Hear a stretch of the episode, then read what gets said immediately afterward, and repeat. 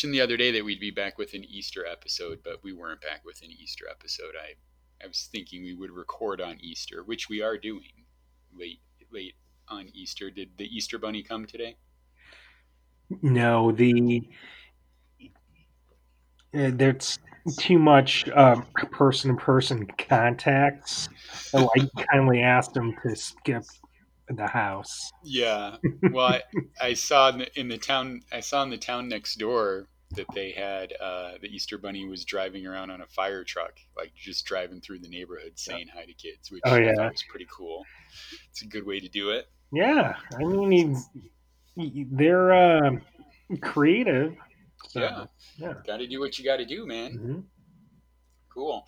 Um, we were talking the other day about um, about well, I don't. Were we? T- did we talk about this, or was I? And I was think I was going to write about. Did we talk about he is risen the other day or not? I can't. No. Remember.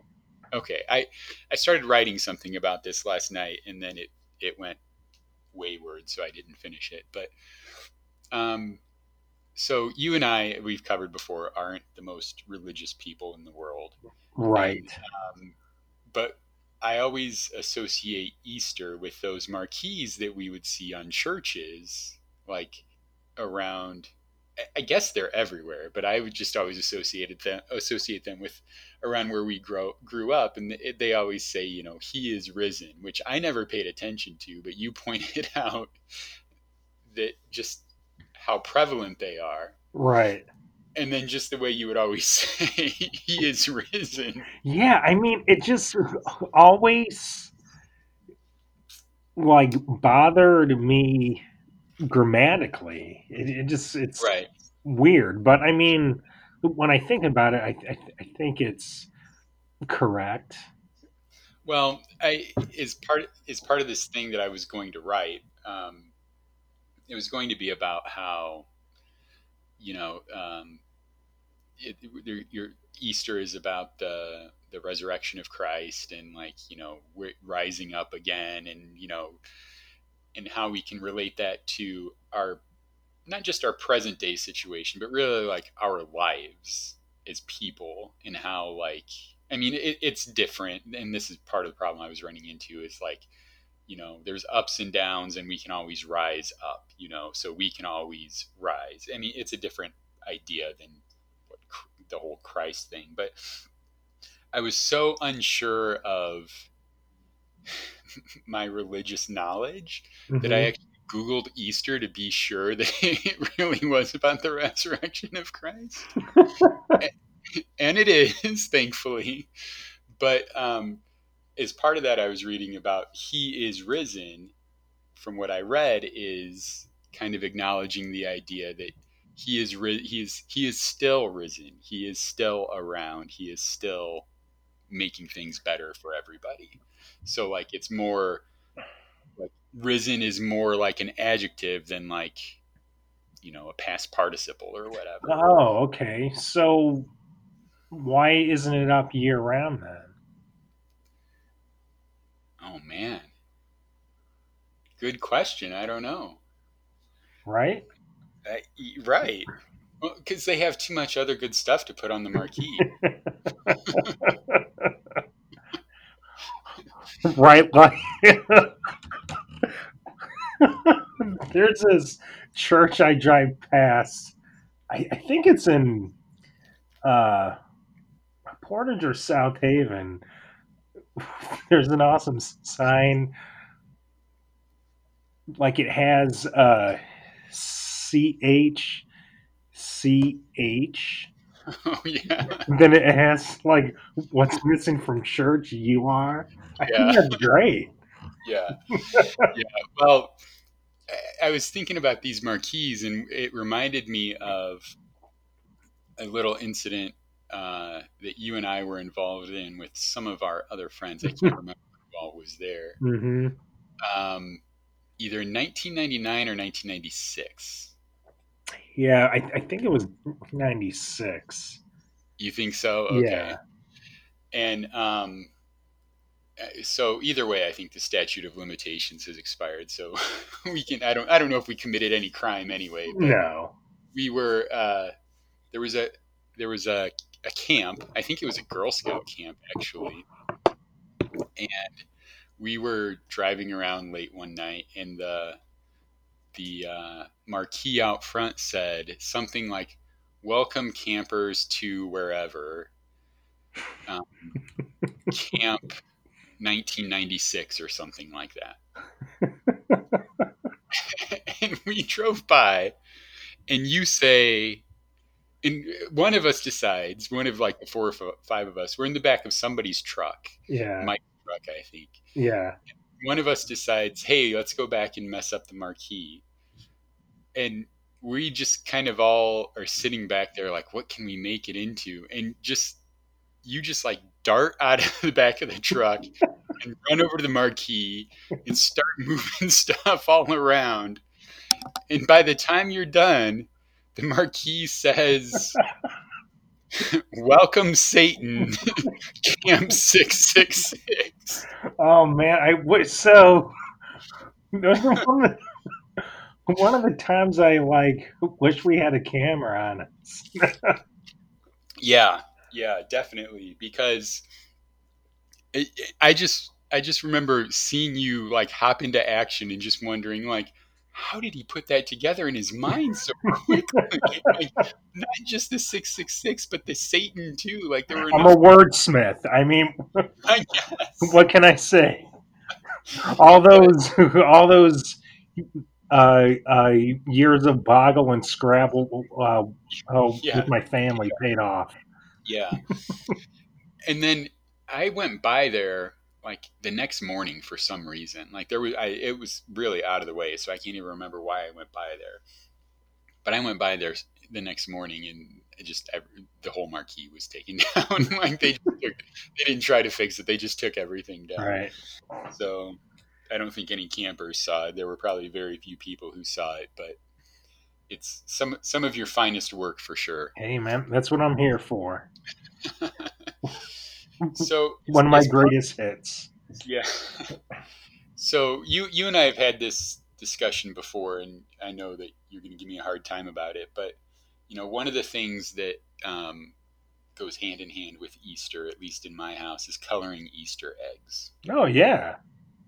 And um, so you know, the the other night, I think it was Thursday night, I got some eggs, and the kids came over and I boiled some eggs, and I was very, very like, um, what's the word I'm looking for? Very sure to like follow the America's Test Kitchen instructions for hard boiled eggs. Okay. You and I have talked about before, and you're like, what do you need instructions for? You just boil them. And like, I can never get, I could never get it right. And it always drove me crazy. Well, so he, so he afterward he, years have passed uh, i you know i finally understand what your quest is because everyone has has their own way actually. Yeah. Yeah yeah. sure. well the america's test kitchen way which i've used the past few times i've done it is absolutely foolproof. Like you just put the the eggs in water cover them in water, bring them to a boil, and then as soon as they start boiling, turn the heat off, cover them for exactly 10 minutes, and then dump them into an ice bath so they stop cooking. Mm-hmm. And the eggs are perfect. And th- that's what I did the other night, and it and it worked. But it's it like it, it's so easy but I just didn't know the timing of it until I read the recipe, and it like really drove me crazy because like if you watch cooking shows, they always talk about how like a perfectly cooked egg is so like such a challenge for a good chef, such like a sign of a good chef. Because it's a simple thing to do, but it's you know difficult. And I had a hell of a time learning that for years too, because I you know when I first started cooking, it was just turn the heat up and get everything cooked. You know, mm-hmm. if you cook eggs like that, you're kind of screwed. And then a few years ago, I taught myself how to cook poached eggs, which is really difficult, but I figured that out too. Are you a poached egg fan? Um, Um, I am, but just if I'm being served served poached eggs, I'm not gonna make them myself. So I go in spurts because sometimes like I am I'll, I'll think like man, there's nothing I want more right now than a poached egg and make it. And right. So how do you how do you make scrambled eggs? I I go very basic on scrambled eggs. Okay. So put them in the bowl. Maybe sometimes I'll put a, a dash of milk, but usually I just go or or cream if I have it. hmm But usually I just go egg, salt, and pepper, which is I made brunch today and I made scrambled eggs and I just did egg, salt, and pepper, mix them up, and then cook them real slow on a pan, and then pretty much constantly mix them in the pan, and then take them out like just when they're set. Like I don't want runny. Who Geoffrey Zakarian, I think, was talking about like real scrambled eggs are a little bit runny. Like I don't want my scrambled eggs runny. Right. I don't mind a runny like sunny side up egg, but Mhm. like I don't want a runny scrambled egg. So I'm, I'm pretty good on scrambled eggs. What? How do you do it? Do you cook them? Yeah, often, often, and the reason why I asked is uh, because the first time you made them for me at your parents' house, like I don't know, like twenty years ago, and Uh-huh. I I found it odd because like at that time, and you know we were younger and whatever, but. but You, you put like like a quarter cup or half a cup of milk into the egg. Oh, did I? I was watching you. I was like, "What the fuck are you doing?" Or like, well, I mean, this will um, make them lighter, and I'm like, "Oh, okay." And and, and you're just like mixing them, mixing them over and over and over, and I'm like, "Dude, this is taking like way too long." yeah, I mean, I, I remember like that. I used to do that. I used to put more milk in Mhm. them, but then just at some point, like I don't know if I didn't. I, I don't know why I changed, but it, Yeah. now I, I don't. I think I found the the the beauty of salt and pepper. Like you put salt and pepper on so many things, and you, You don't put- need anything else. It has to be put on everything. I put it on Yeah. salads. Yeah, Um, for yeah, sure. Yeah, I mean it's awesome. Yeah, but like scrambled eggs, I'll just put some butter in the pan, put the eggs in, put salt and pepper in, mix them up, and then that's that's about it. So you, do you mix them before you put them in the pan? Uh, yeah, yeah, Okay. yeah. Yeah, and then I, I season them in the bowl too. So then once I pour them in the pan, all I have to do is mix them up while I'm cooking them. And I don't, I don't usually cook them with butter. I, I have before, and sometimes if I'm if I want them to be a little um, heartier, I'll cook them Mhm. with butter. But usually I just spray the pan with. I don't usually cook with butter in general. So Oh man, butter, salt, and pepper three three of the best things. Butter is butter so is fat. butter is so good. Yeah, it is. It is. Well, I had the kids over for uh, a um, Thanksgiving Easter brunch today, hmm and I decided, all right, like it's going to be a brunch, so I'm not going to cook like you know a ham or like some big huge thing. So, but I want to cook some good stuff. hmm So, for a couple days, I was like kind of thinking about it. So I settled on like a little menu, and I started making stuff last night. And um, it, I made these lemon donuts that turned out great. And then I made uh, these like potato cups, like shredded potatoes that I put in muffin pans and then put bacon and cheese and baked. They were fantastic. And then I, I went, I went, I wanted to make cinnamon rolls, like from from scratch cinnamon rolls. So I go to the store last night to get the ingredients for all of this stuff. And I have like kind of a haphazard list, and then I'm just like thinking as I'm walking through the store of what I need to get. And I don't get the cinnamon for the cinnamon rolls. and I was even in my mind standing in front of the spices saying, okay, what do I need for the cinnamon rolls? And I'm like, okay, I know I put cloves in them. And I'm thinking, okay, I need something else. I need, and I couldn't think that I needed cinnamon for cinnamon rolls. And I didn't realize it till like 11 o'clock last night, by which point, like, I've already had like two or three beers. I'm not going to Meijer at 11 o'clock, and they closed at 10, so I'm definitely not going. But like, how do you forget cinnamon for cinnamon rolls? It was maddening. But they still turned out really good. I ended up just going this morning and getting cinnamon and throwing it in with the cream cheese frosting. But um, the other thing that I made were, were, these like hangover sandwiches that I stole from a menu of a restaurant around here mm-hmm. for Chipotle aioli. Okay. So I was like, all right, I can like aiolis are easy to make. I can make a Chipotle aioli. So I'm, you know, whipping it up last night and as I'm tasting it, I'm like, no, I don't, I don't get the chipotle, and I add some more. No, I still don't get it. Add some more. Still don't get it. And then, of course, I went overboard, and it was like, oh crap! Now, now I got it. I gave it to my kids today before I put it on the sandwiches. I like let them each have a spoonful of it. Oh for three, man. None of them. None of them. So I spent all this time making this stupid aioli, and I was the only one that ate it. So remind, like, why why am I even going through all that trouble for that stuff? Right. So uh, what else was uh, on it?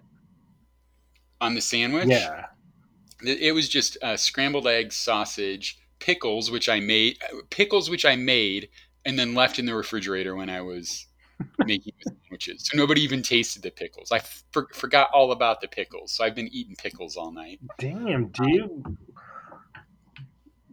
I, I need to be more organized in my cooking. I think. Right, lost out on the pickles, forgot the cinnamon. I know, but forgot, everything was still yeah. good, and, and and Havarti cheese. Oh, oh, and then my big complaint. So for the for the sandwich, like it said on the menu, like a super soft bun. So I hmm. was like, all right, like I don't really want this to be. I want it to be a, a like crunchy bread, not a bun. Right.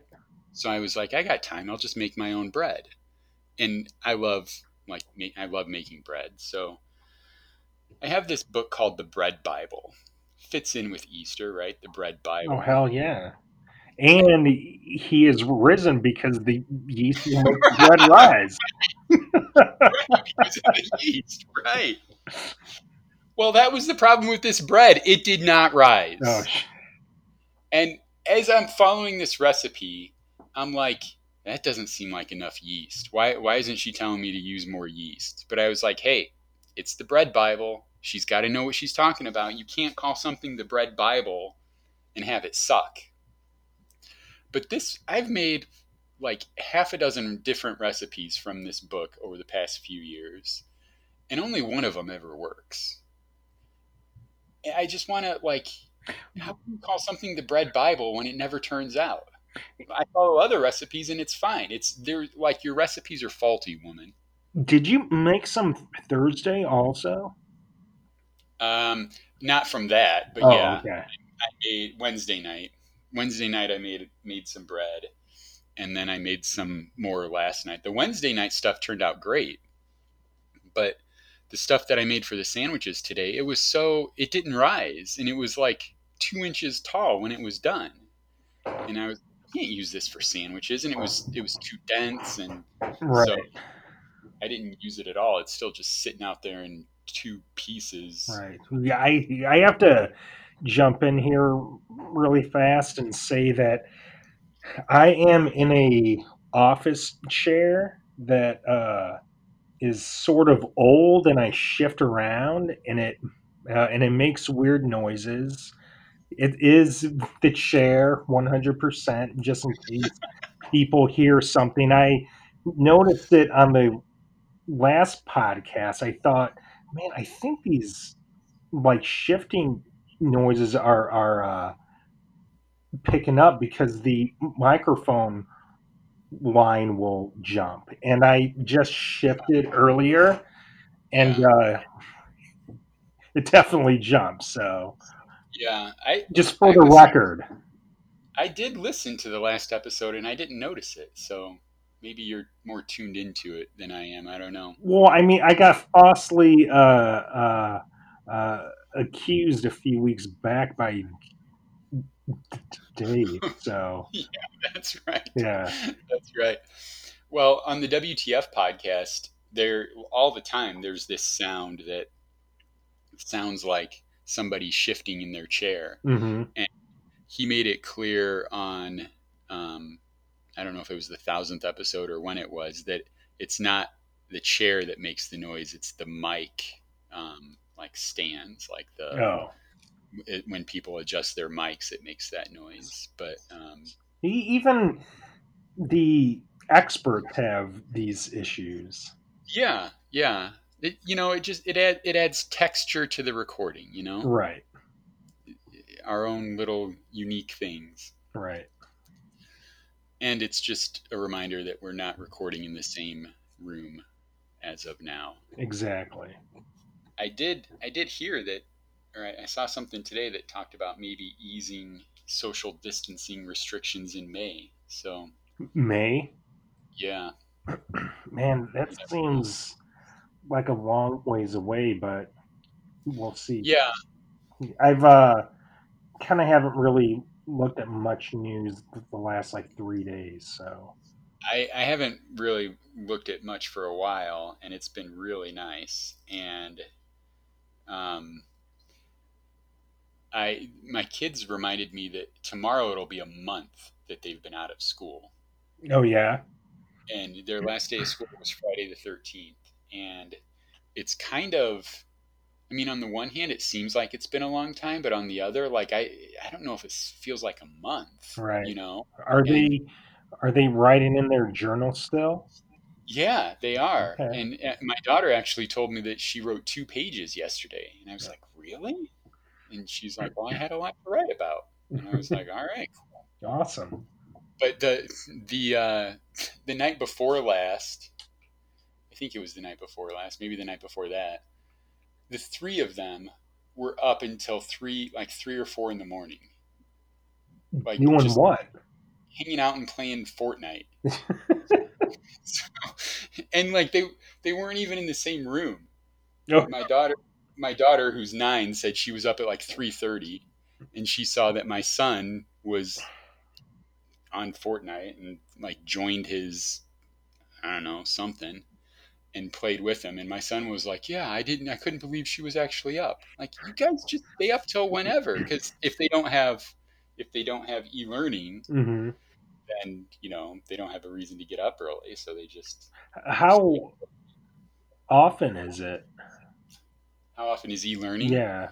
For them, it's only Tuesday, Wednesday, Thursday. Oh wow! Holy shit! Mondays and Fridays off.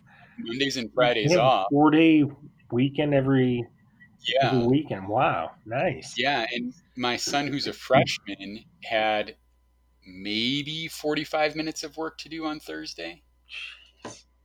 Like, not a lot. Right. I've been I've been going over there to just kind of sit because I'm I'm working from home too, so I just head over there and do my work there as they're doing their work in case they have any questions on anything. And I had to I spent my son and my seventh grade son and I spent like an hour on his music lesson the other day. Okay. And remember how in the Pearl Jam episode I was like, I know nothing about anything, music and like melody and harmony and all of that. That's what he's learning in his music. So I'm like, all right, hey, I'll help you with this. I need to learn about this. And he's all angry, like, when am I going to need to know this? And I was like, eh, you'll be thankful you know it someday. Pay attention. Right. You're going to be 41 years old and wish that you knew something about music. but um, that was his mu- the, the thing is like music is only a nine week course and he was taking it the last nine weeks of the of the year which started after they left school. So he's going to take this entire music class and never even meet the teacher. Oh wow. Which is kind of wild. Right.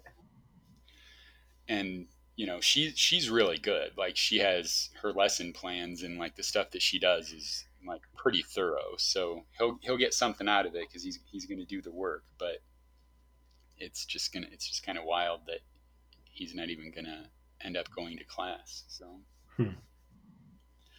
um, all right. Well, here we'll start where we uh, well not start, but we'll pick up where we left off at the end of the last episode. Remember, I said the next thing on my list was candy bars. Oh yes. And as I was preparing my the Easter baskets, Easter buckets for my kids, I made sure to ask them over the last week like what their favorite candy bars were what their favorite candies really were. And my my older son said Twix, my next son said Skittles, and my daughter said Crunch.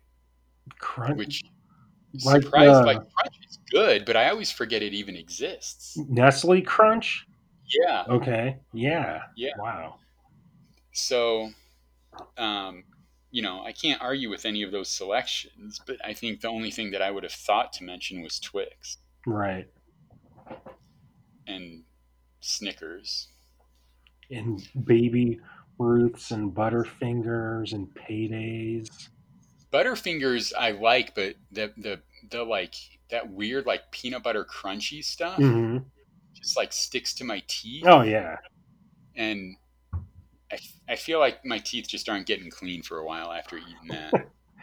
um, uh, what is your your uh, opinion on three uh, Musketeers and Milky Way. Okay, I'm not going to turn down either one of them, mm-hmm. but I'm not going to choose either one of them either. Yeah. Like my dad loves Three Musketeers.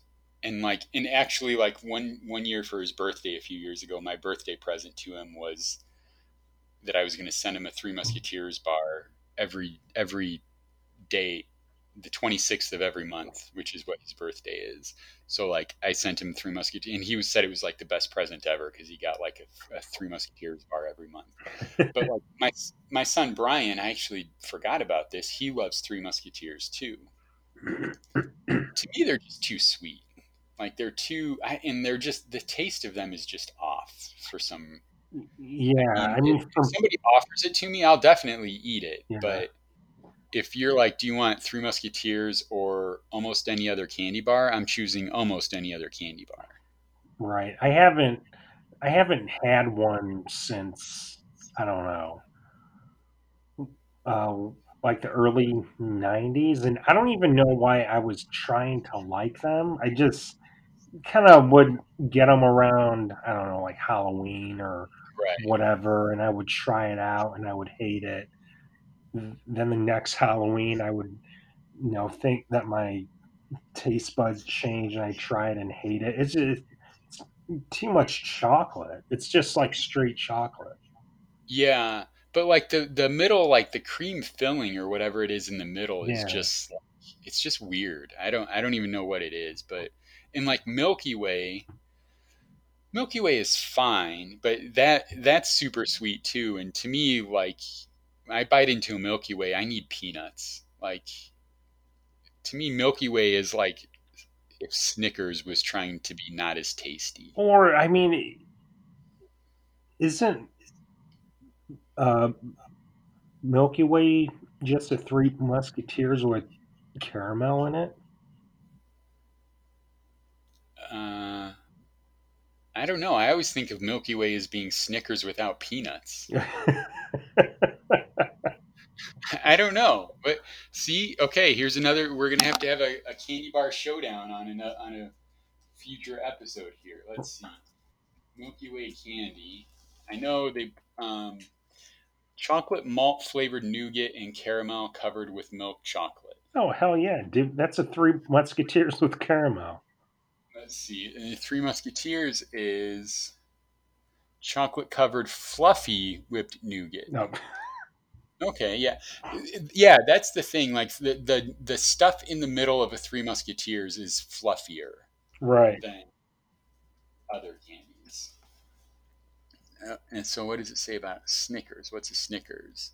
The world's best-selling candy bar, crammed with peanuts, caramel, and nougat, then coated with milk chocolate. So yeah, it's the same thing. It's basically a Milky Way with peanuts. Mm-hmm the peanuts make the difference. We have to so mention I, the the um, uh, Ron Santo commercial. Yeah, I was just gonna say that. So I on you know MLB is really hurting for content on their website with without any games going on. So the other day, one of the things they posted were these retro commercials from each team.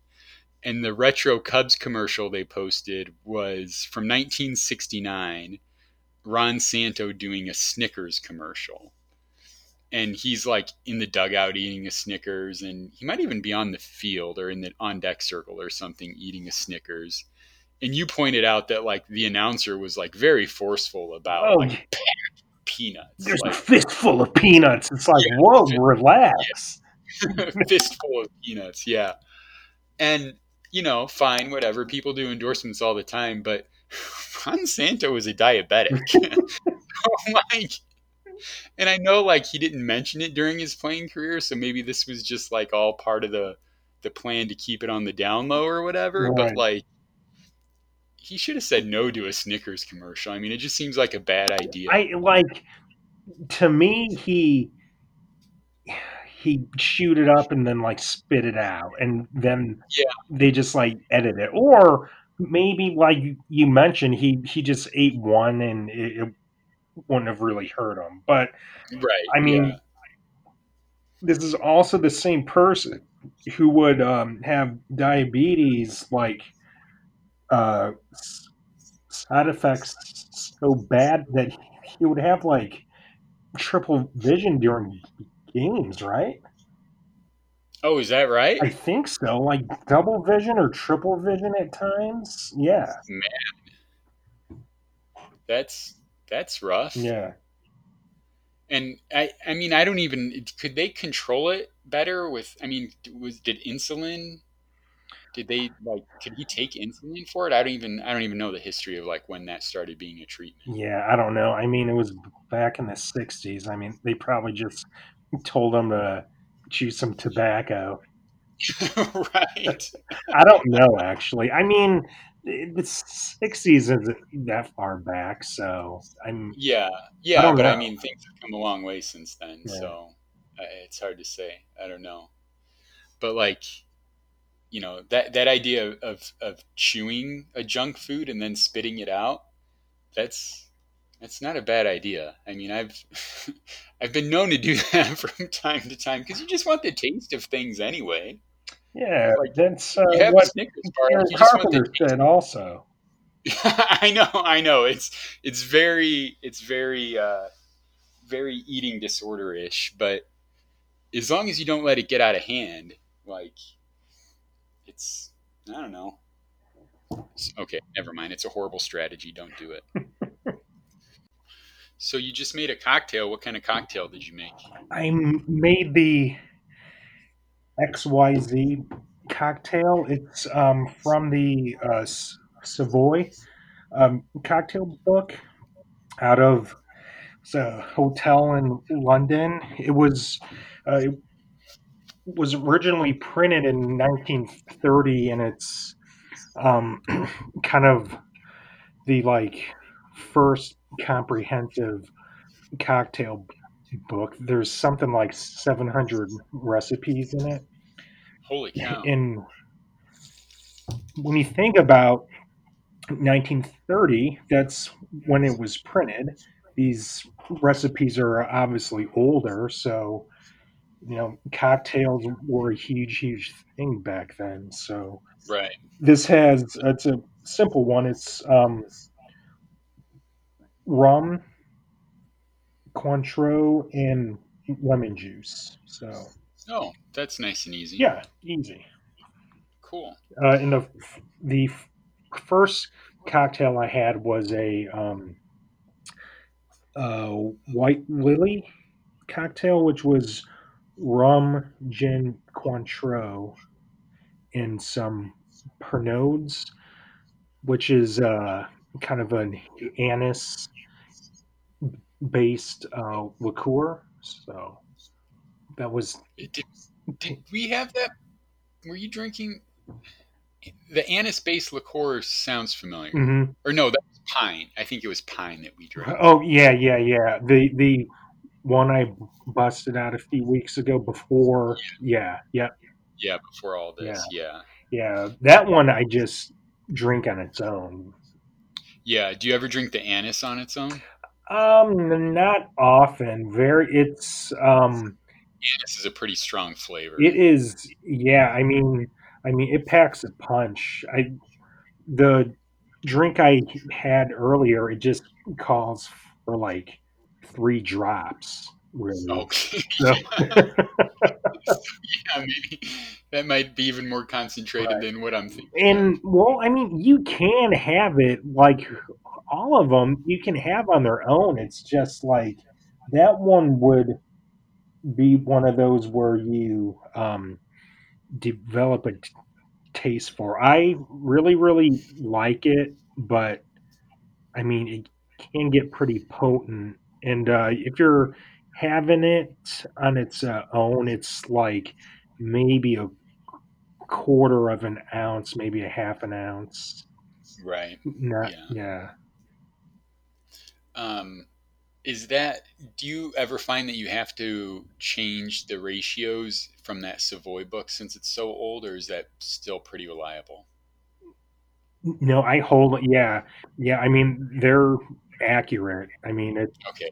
Because well, I mean, I guess because I was thinking of this old cookbook that I have, but cooking is different. Um, yeah, I, yeah, I, sorta. I mean, with.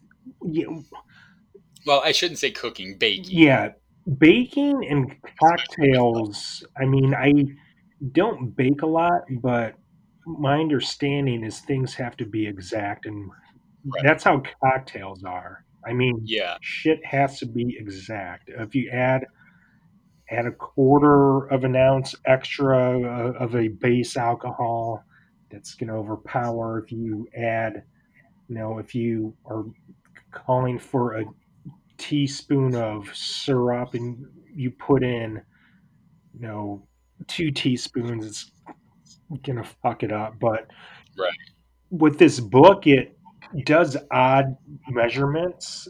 So hmm. um, I had to research the translations because for me, I'm you know math whiz, but like they write everything in fractions without ounces. It's just a fraction. So like two thirds this, one eighth this. Okay, and I had to figure it out. And um, or or they'll say like one glass of gin. Well, fuck. I mean, if you asking asking out alcoholic, that's fucking fifteen right. ounces. Right. So, but it's like two ounces. So right. Yeah. So yeah, I um, I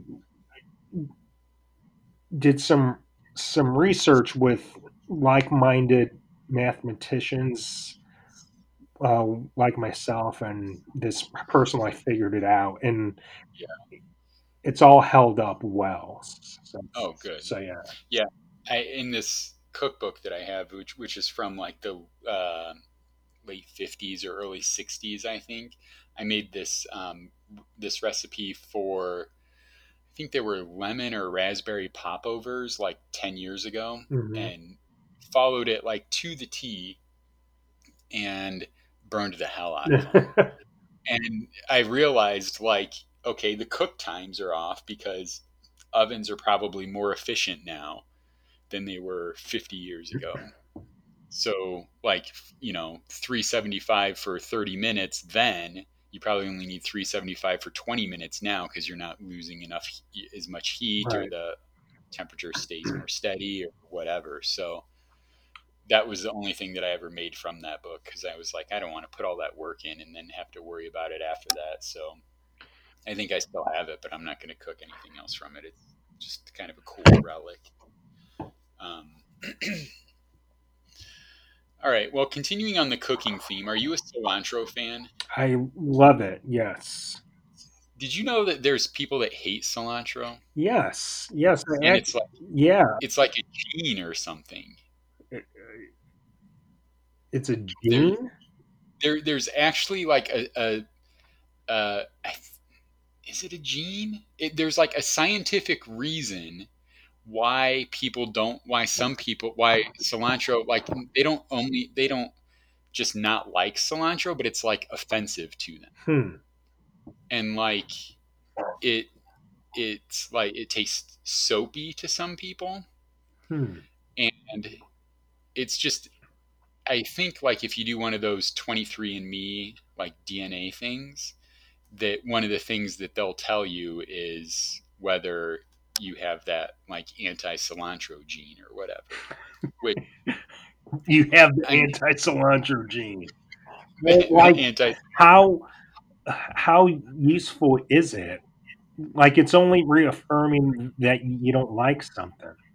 right yeah i mean that's what you you know that's what a lot of the from what i've from what i've heard you know people discussing it on podcasts and stuff that's what a lot of the 23andme stuff like you know some of it uh, some of it's useful but some of it is just confirming stuff you already know or explaining stuff you know or Right. whatever That, but the the fact that like the and it, it's something about like I don't know what it's about, but it's it's it's the same as you know some people when they eat a lot of asparagus their pee smells oh yeah, I have that. happen. and some and some people it doesn't Hmm. and although uh, wait actually I think it might be that everybody smells but not everybody can detect the smell that might be it I don't even have to have to eat a bunch of it either. I mean, just like a plate, like five or six pieces. Yeah. I never eat that little. Mhm. Like usually if I eat asparagus, that's I'm I like buy a whole bunch, like a, a bunch, you know, a, a rubber banded bunch, Right. and I cook the whole thing and I eat the whole thing, and that's like what I'm eating. So then like you know, for the next 24 hours it's it's just not good. Right. Like I, I, talk about a, a salt and pepper like you put salt and pepper on asparagus, maybe a little bit of olive oil, like you don't need anything else. Salt and pepper does wonders with. And are you a uh, tomato fan? Raw tomatoes? Um, I can't remember if we talked about that on here. So, so I just had my first like my first sliced tomato, all of it, last year Okay. willingly. Yeah. And so, so I never liked tomatoes, but if you uh, made me fresh salsa, I would be all over it. I mean, it, Okay. like it makes no sense. I love pasta sauce, pasta sauce, pizza sauce.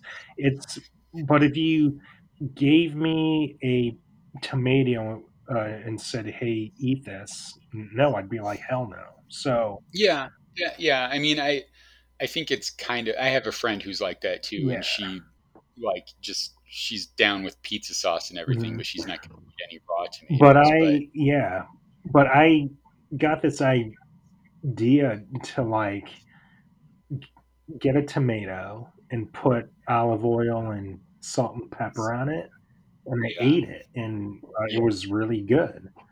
Well, I got the I got my dad always my dad I've covered on here before how he's such a picky eater, but one of the things that he loves is just cutting up a, a tomato and just salt and pepper it.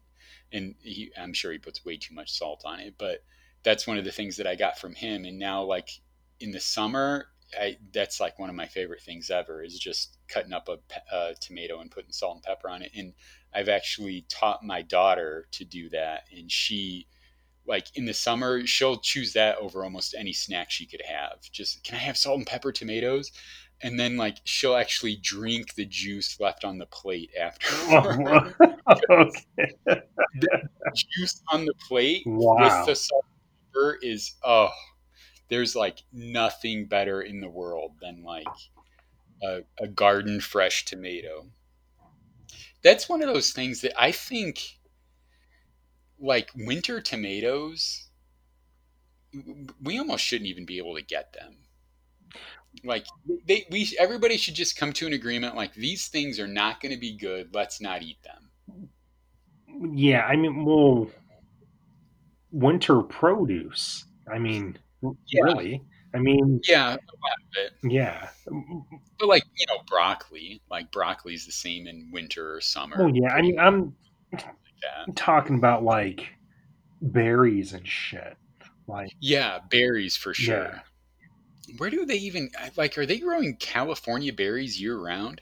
No, no, fuck no, man. They're from like Guatemala and Honduras and Are they all imported? oh yeah, oh yeah. All that shit's imported. That's how it's year round.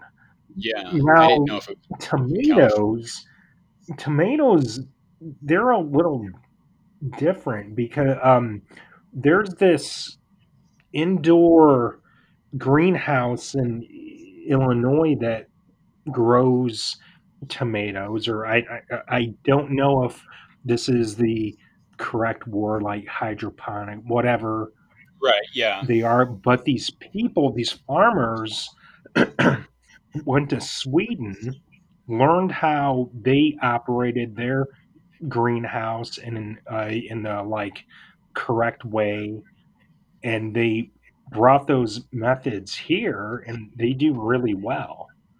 Yeah.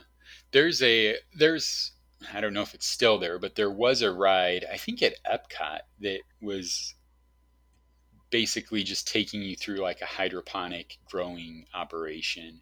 And they had like these tomato trees that were like 10 feet tall and just like covered in tomatoes. And, you know, ba- they were basically saying, you know, this is this is a way that you can grow food anywhere, anytime, as long as you have water and it's not like you know genetically freakish stuff it's like legit a legit way to grow it but um yeah. Like roma tomatoes this time of year are just so sad. I just want to every time i see them i'm just like why is anybody buying these? But i don't know. All right um Do you have we talked about uh, game shows on here? Do you no but let's. Did you watch any in your childhood?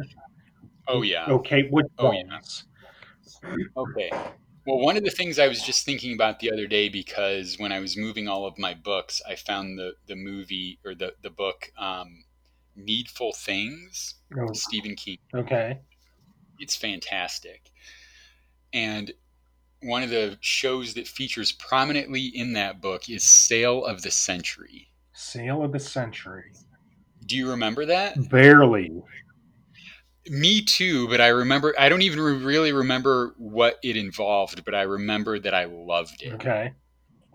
and like I don't were were game show were they just on like during the day mm-hmm. like prices like Price is Right is now Yeah, basically they would run well they would run from like like 8 it seemed like until the like time soap operas came on right and yeah. then they would run in the like early to mid afternoons like 2 to 4 2 to 5 Right. um yeah. yeah but the ones i remember were um the tw- $25000 pyramid and oh yeah prices right obviously uh super password concentration um Con- classic Yeah. concentration was awesome yeah that show I I can't believe if nobody's making it now they should Right. because like that because it was basically that was like the memory game right Yeah. it was memory Mhm. and it like revealed pictures and then you had to like put together god that was such a good Mhm. game and uh hollywood squares Oh, wheel of fortune but the one Yeah. That i'm gonna bring up because i recently watched a movie on it is press your luck did you ever watch that i don't think so So press your luck. Oh god, it was so awesome. They had this huge board. Okay, this like um um um this uh, square lit up board, okay, and um, they ha- had like prizes on it, just on the like outer edge, okay, and, the board had um, these five randomized uh, combinations, so the prizes would change and the lights would change also. The person would have to push a button and uh, hopefully land on one of the prizes. Okay. But you can lose by hitting a whammy, and the whammies are hilarious. They were these like animated, like little devils that took your money and they did like funny things. People should look it up. It's awesome. there's a there's a newer version also, but it's yeah, it's okay. So um um it ran from from like 1982 to like 1986. It didn't run a really long time because of um this um contra- this like scandal in 84 um so and I don't remember the scandal happening because I was six and it really wasn't on my radar. If it wasn't Transformers, He Man, or G.I. Joe or Bozo, I wasn't really paying attention. Right.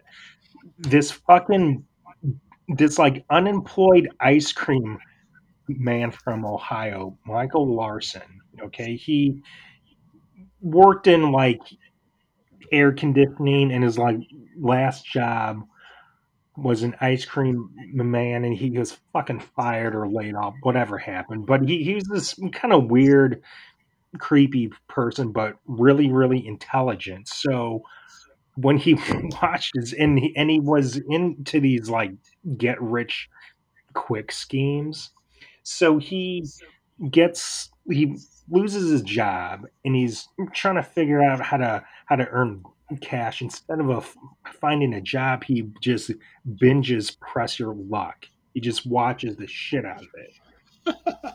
Because he swore he could figure out what the fucking patterns were and he watched it for weeks and weeks and weeks and he figured out the fucking pattern. Oh my gosh. Figure out how to time it perfectly.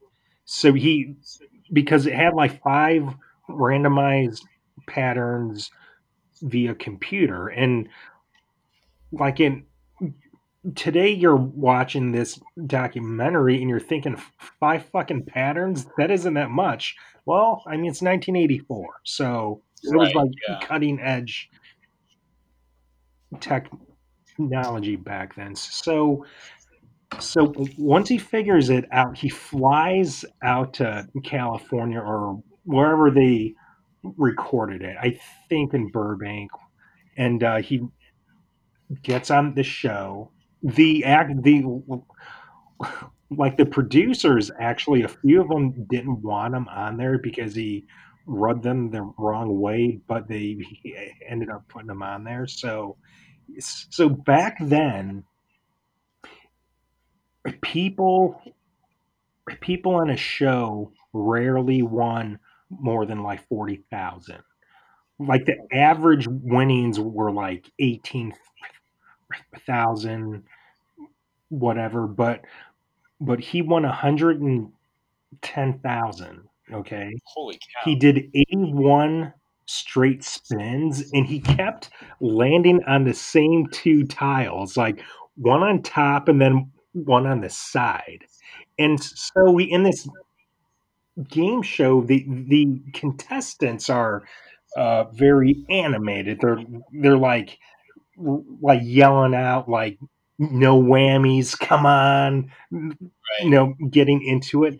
This fucker would just hone in, and he was oh. so focused that he um uh, because he didn't know what pattern would pop up, but once he figured it out, then he, he can, you know, figure out what pattern it was, which uh, one of the five. So usually you um, you answer trivia to to to uh, earn spins. Okay, so usually like a person will get like uh, three spins, eight spins. Okay, two spins. Well, he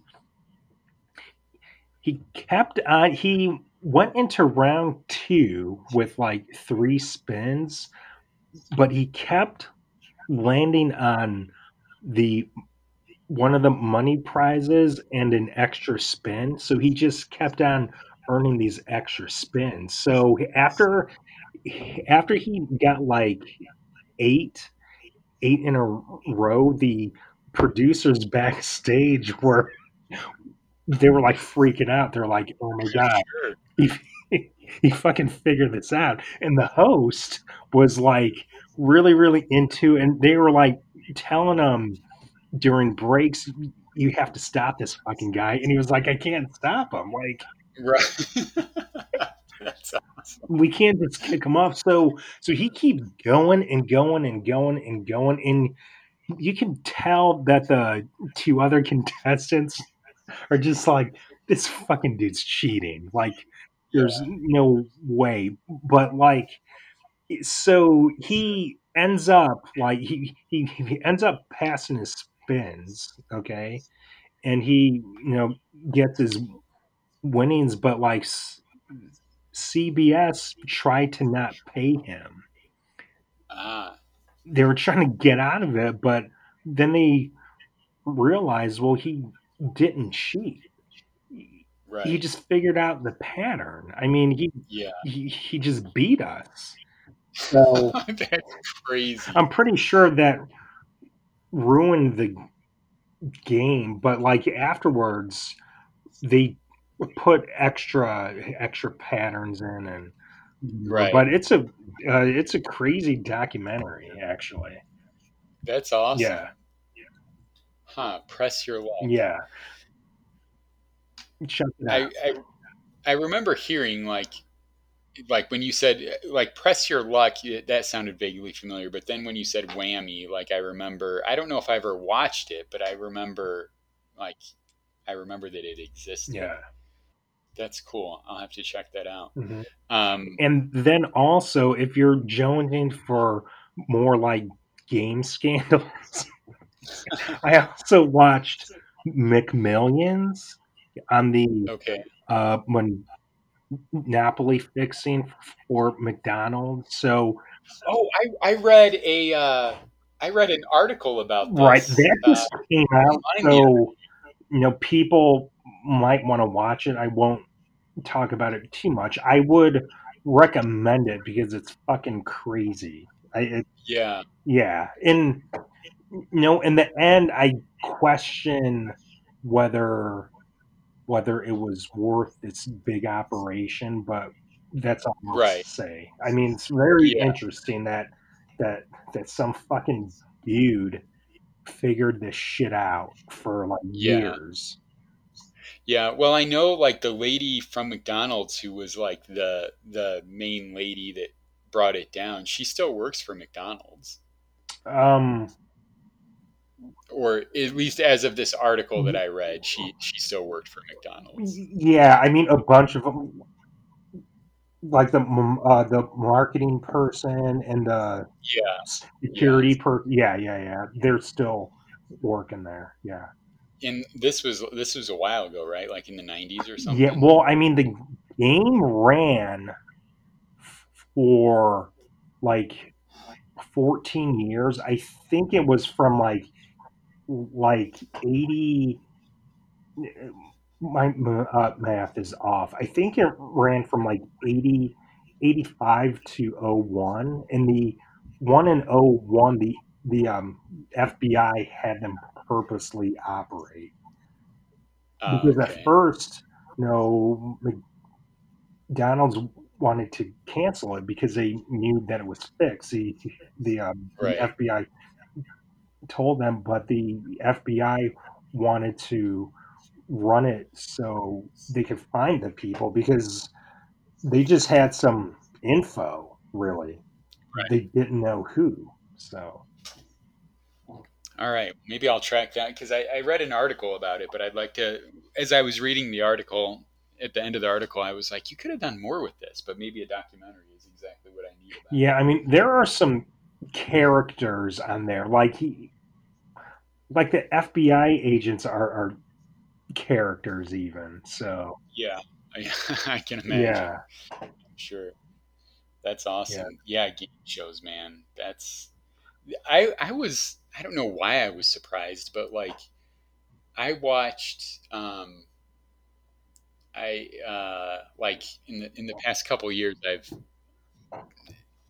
um I spent like spending time with my mom during the day Mhm. and like we would like the price is right was on and like there's nothing else on and like i was surprised how into it i would still get you know because like you're watching that and like it, everybody's watched the price is right and like but you're you're still like at least i still you know trying to guess prices and like in the showcase showdown like oh this is worth that much and this is worth that much and i don't know it's it that game really holds up and i thought I thought when Bob Barker left, it was going to fall apart. Mhm.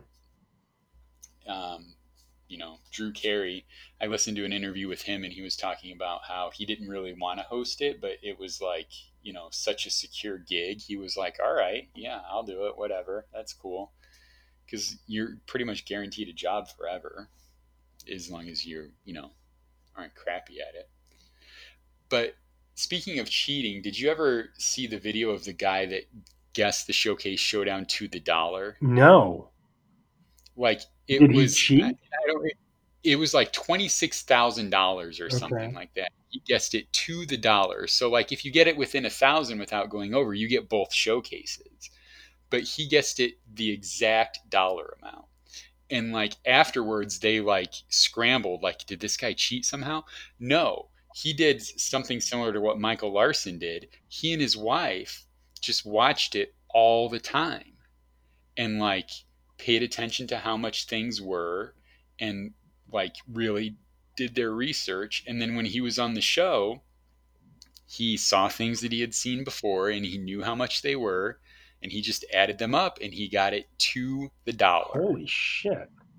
so like you know there there is a bit of luck there you know Right. because you know if if something's twenty two thousand nine hundred and sixteen dollars how do you know it's twenty two nine sixteen and not twenty two nine fifteen Right. you know like so there is some luck there but just even being in the ballpark of it because like sometimes i would watch that and i'd be like all right that looks like it's about you know twenty one thousand eight fifty eight and drew carey's like the actual price is twenty seven thousand. I'm like, I'm six thousand dollars off. I I have no idea, you know. But um, so to be able to do that that accurately is pretty awesome. That's another. That's one of those games though that would probably be. I mean, I don't see how you can really cheat at it, you know. Right. But like, but like you said, like that Larson guy, he didn't cheat. He just figured out the pattern. Yeah. Yeah. I mean, which You is know. He got the answers beforehand or whatever. Right. like you know getting jeopardy answers or whatever all right well one other thing about game shows if you want endless entertainment look up wheel of fortune on youtube Okay. just see like the number of idiotic answers people have Oh, given. like some of them are like it's some of the, some of it is just totally idiotic but some of it's like really impressive. People who solve like these huge puzzles with just like two letters or mm-hmm. whatever or people who solve the final puzzle with like barely anything. But like there's so many wheel of fortune youtube videos like you can you can go down a wormhole real quick on that Is is Pat hosting hosting it or like is he out out still? no he's still around he's still doing it i mean Well, I think he's coming was, up on- well uh, he's coming up on 40 years i think well Vanna White had had to take over hosting it for a while.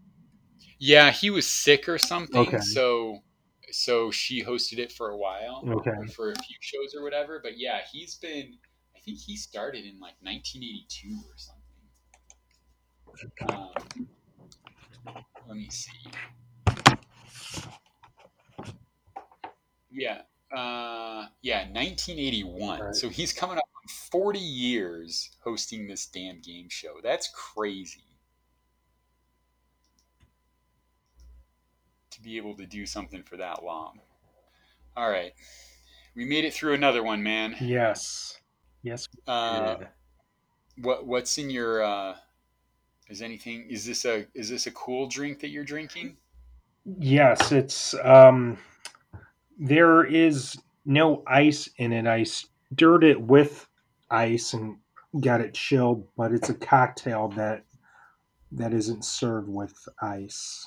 Um, but to get it extra chilled, I obviously had to had to use the best ice out there, and that's Lang ice. So whether I'm you know drinking with it or just mixing with it, it's still making the drink happy, and it definitely made my mouth happy also. So it's just it's just simple. Lang ice. Win-win. That's right. Even if you're not even if you're not even if even if it's just making a brief appearance in your drink, it's worth it. Oh, absolutely.